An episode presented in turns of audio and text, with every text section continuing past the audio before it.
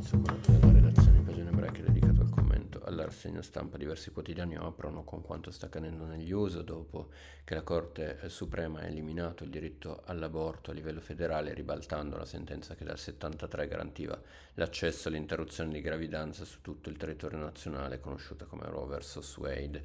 Eh, secondo il Corriere della Sera, almeno 26 stati hanno già adottato o lo faranno a breve leggi iperrestrittive sull'interruzione di gravidanza. Il quotidiano parla di due Americhe che si voltano le spalle e si preparano a una moderna, caotica secessione divisi dalla sentenza sull'aborto. Per il presidente Biden la pronuncia dell'Alta Corte è stata un tragico errore, ha promesso che il suo governo farà di tutto per garantire la tutela del diritto di accesso all'aborto. La stampa racconta come in questi giorni siano state organizzate molte proteste contro la sentenza, che diventerà un tema centrale per le elezioni di metà mandato di scena a novembre per il rinnovo del congresso. Secondo Repubblica, nelle file dei democratici ci si aspetta che sia la vicepresidente Kamala Harris a guidare la lotta per i diritti.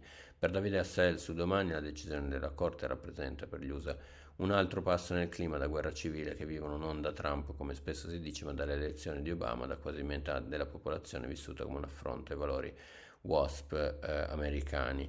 Vedremo a che punto, dopo gli assalti al Campidoglio con un pedaglio da forca alla mano, condurrà questo scontro. Quando accade negli USA e poi Afferma ancora Sahel un avvertimento per l'Europa, per la democrazia e per la tutela delle minoranze. Fiamma Nierstein sul giornale condivide che ci sia uno scontro in atto, ma afferma che la sentenza sarebbe il risultato reazione di un clima di criminalizzazione dei conservatori da parte del mondo progressista.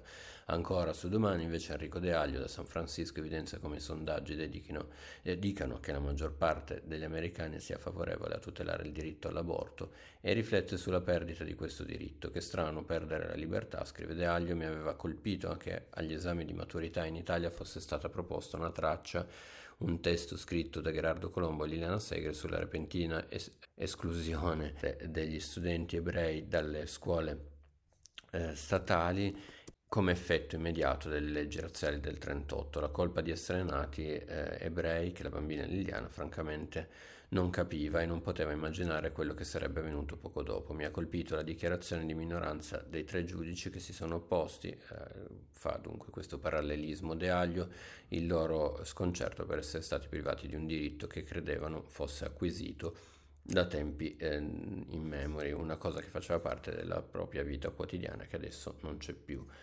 L'attentato a Oslo è l'altra notizia che apre i giornali insieme alle elezioni in Italia, alle amministrative in Italia, secondo ehm, al ballottaggio.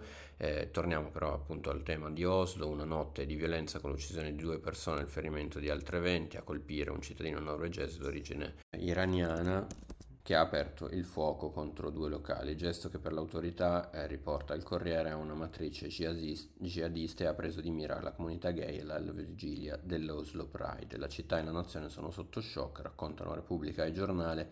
Il primo ministro eh, Jonas Gahr Störe eh, subito dopo la sparatoria ha condannato l'attacco profondamente crudele commesso contro persone innocenti. Non sappiamo cosa ci sia dietro, ma la comunità LGBTQ Plus che ora piange i suoi morti e ha paura, voglio dire, siamo con voi.